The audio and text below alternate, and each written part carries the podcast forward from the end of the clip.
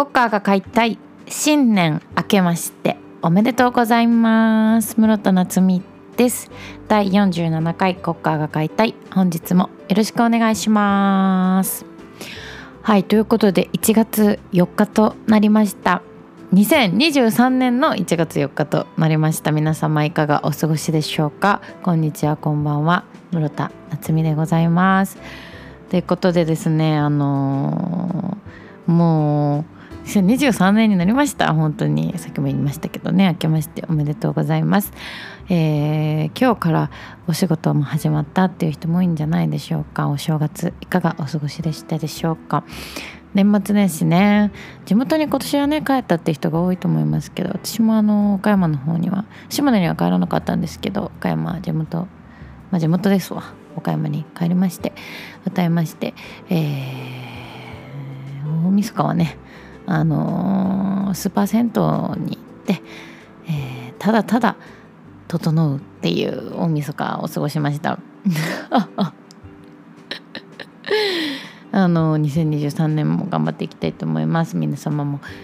えー、お体ね気をつけて健やかな幸せな一年になりますことをお祈りしております。2023年わあ。こうもうだんだん分からんくなってきたね。2010年ぐらいから、まあ、2010年に突入したのがちょうど中学1年生になる年だったんですけど2010年代なんだみたいな。2020年代だもんね今。なんかこうえー、ってびっくりするんですけどなんかほんとびっくりするけど2023年何回言ってもびっくりするな。あのお正月えっ、ー、とねあの自分でこうお雑煮を食べて作って。あの私の地元島根県はもう島根の中でもお雑煮いろいろ種類がねあるんですけどあの基本あの丸餅に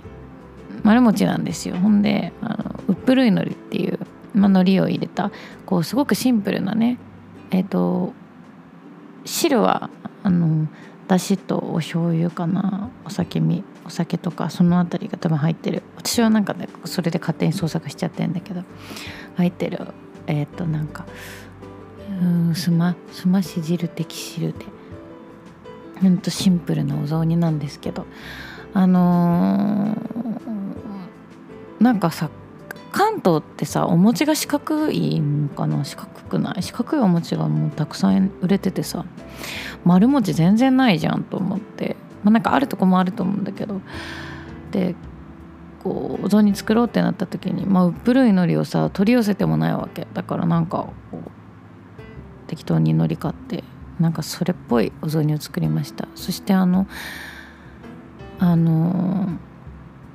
その翌日にはねあの 関東のお雑煮もいただきましてあの四角いお餅に具だくさんな鶏肉とかが入ったお雑煮もいただいて初めて関東のお雑煮もいただいてね。もう広島と似とるかな。でも広島も丸餅じゃけあの自分私母親の実家が広島なんで広島のお雑煮もまあ親しみがあるんですよね。広島もはね丸餅で焼いたお餅が入っとったような気がするんじゃけどな。焼いた丸餅が入っててそれであのー、うんとんと具がねネギとかが入ってるタイプのお雑煮だったと思うんですけど。まあなんかちょっとそれと近い四角いお餅にあのー、野菜がたくさん入っててって話をねして。これねでもあのー、あれあれお雑煮ってこう全国津々浦々本当にいろいろあるじゃないですか、まあ、島根でもあのぜんざいであのを雑煮とする地域もあるぐらいなんですけど青森にその先週年末私が旅行に行ったんですけど行った時の喫茶店でもその地元の人とそのお雑煮トークを繰り広げてですね青森もあの具たくさんめのちょっとねなんでメモらんかったんだろうな。ちゃんとまた覚えてないんだけど。お餅が入っててお野菜が入っててお味噌とかではなくこう入ってるお雑煮だというふうに聞いてあとねそうそうあのそこで私はウップルイノリをすごい宣伝してウップルイノリってこう島根で取れるね海苔なんですけどそれをねあの最終的にそのお話ししてた方が通販で買うっていうところまで行き着いたんですけどちょっと私島根県に貢献したなと思いながら。そうにってね面白いですよね。そうなんかそんな地域の特性を感じたお正月でした。あの結構しっかりゆっくり年末はバタバタしてたんですけど年始はすごいゆっくりして初詣も行ってあのおみくじはあの並びすぎてて引かないっていう展開だったんですけどまたねどっかで弾けたらいいなと思ってます。ということであの正月も終わって新年が始まりました。あのー、今年ね2023年はなんか室戸的には予感よ？去年からの予感なんだけどなんかこうすごくこう満ち満ちているんですよね。地下に満ち満ちているし何かこう自分自身が変わっていきそうな予感がしていて変えたいなと思変わりたいってずっと思ってるんですけどなんかね変わっていくような予感がすごくある。年でなんかその予感を信じてあのいろいろね頑張っていきたいと思ってます。今年は室田夏美としての活動も昨年以上にしっかりやりつつあのミグスっていう岡山の時代に岡山で暮らしてた頃にやってたバンドがあって、まあ、今も解散してるってわけじゃなくて年一でねやってる3ピースのバンドなんですけどそっちもちょっと今年は活動できるといいねなんて言ってて本当去年一昨年に増して音楽いっぱいやりたい1年にとにかくずっと音楽のことを考えていたい1年になりそうだなという感じです。本当にいろいろ活動をチェックしていただけると嬉しいです。まだあのねなんと全然発表できることはないんですけれども。あのぼちぼち12月ぐらいからかなあのお伝えできることもあるかなというところで応援のほどよろしくお願いいたします。はい。今年もね頑張り体に気をつけながら頑張りたいと思いますけどあのさあ年末を使ってえー、っとねファーストラブ初恋っていうあのネットフリックスでさ今最近配信されてるあの宇多田ヒカルさんの歌を元にしたドラマをずっと見ようと思っててでそれは私は年末年始のまあ楽しみにしてたの。で見たんだけどよかった。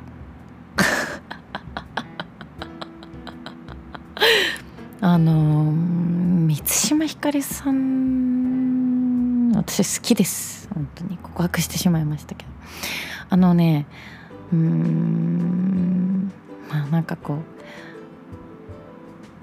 そんなことあるかよって思っちゃうようななんかだけどちょっと運命をね信じたくなるような物語でしたね本当に。なんと言ったらいいんだろう。あのー、すごく良かったのがその主演は佐藤健さんと満島ひかりさんなんですけどそのお二人の青春時代を演じているあの高校から大学時代を演じているお二人が女性が八木さんと男性が木戸さんお二人お二方なんですけどそこのさもう2人のさそのピュアピュアな感じと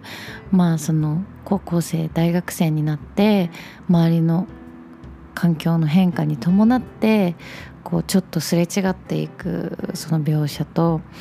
なんかこうさ心臓がこうもぞもぞってしちゃうようなこう気持ちになったりただその春道っていう役名なんですけど男の子の春道のもう好きだってわーっていう勢いの良さとなんか別にこ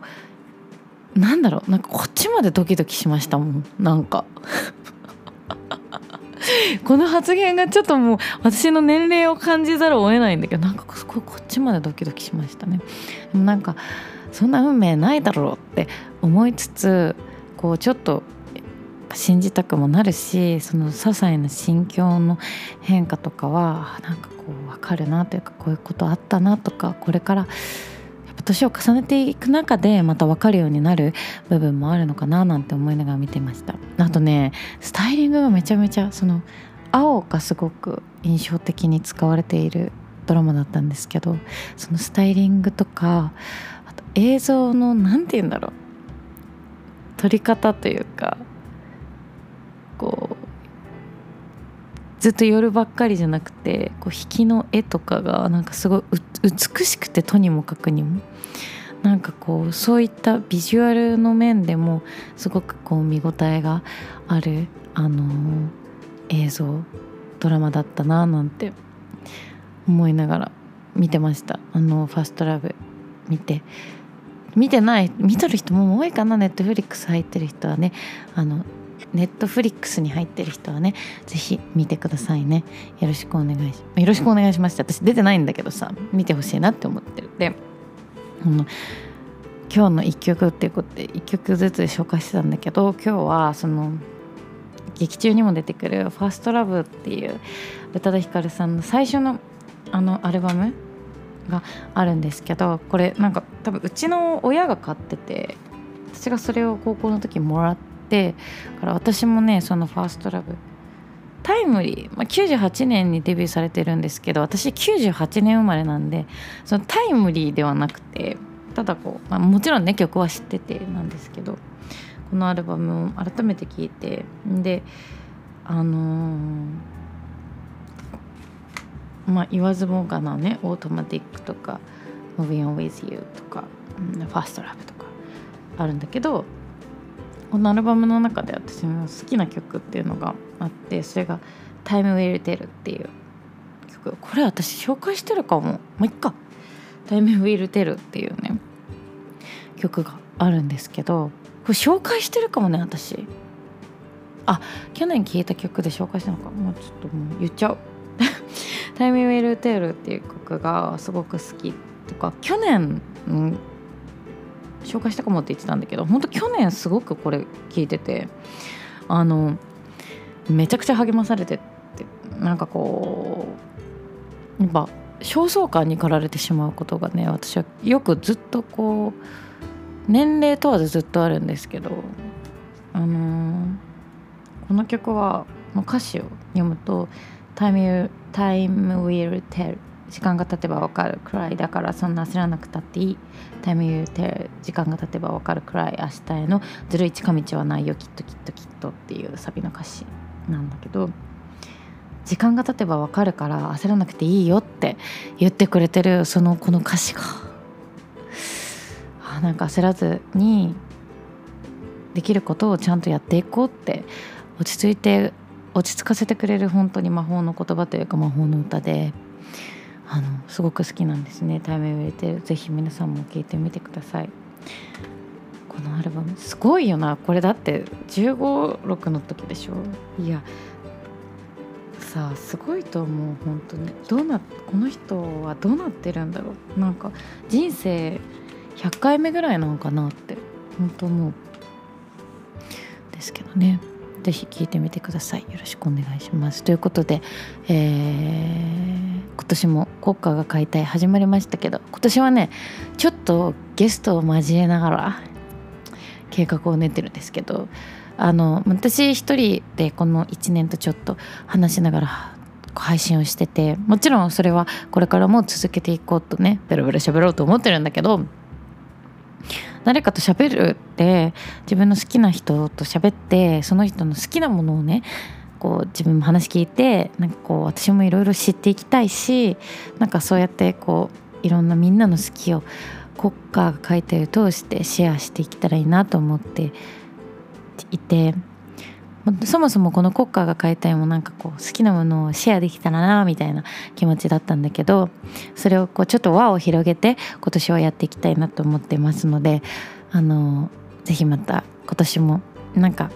ちょっともうちょっとで50回だしねあの聞いていただけたら嬉しいなと思います。そしてグッズも作る作るってずっと言い続けてますけど今年こそは絶対に作ろうと思っていますのでそちらもチェックよろしくお願いします。ということで2023年も室田夏美そして国歌が書いたよ。どうぞよろしくお願いします。ということで室田夏美でした。バイバーイ。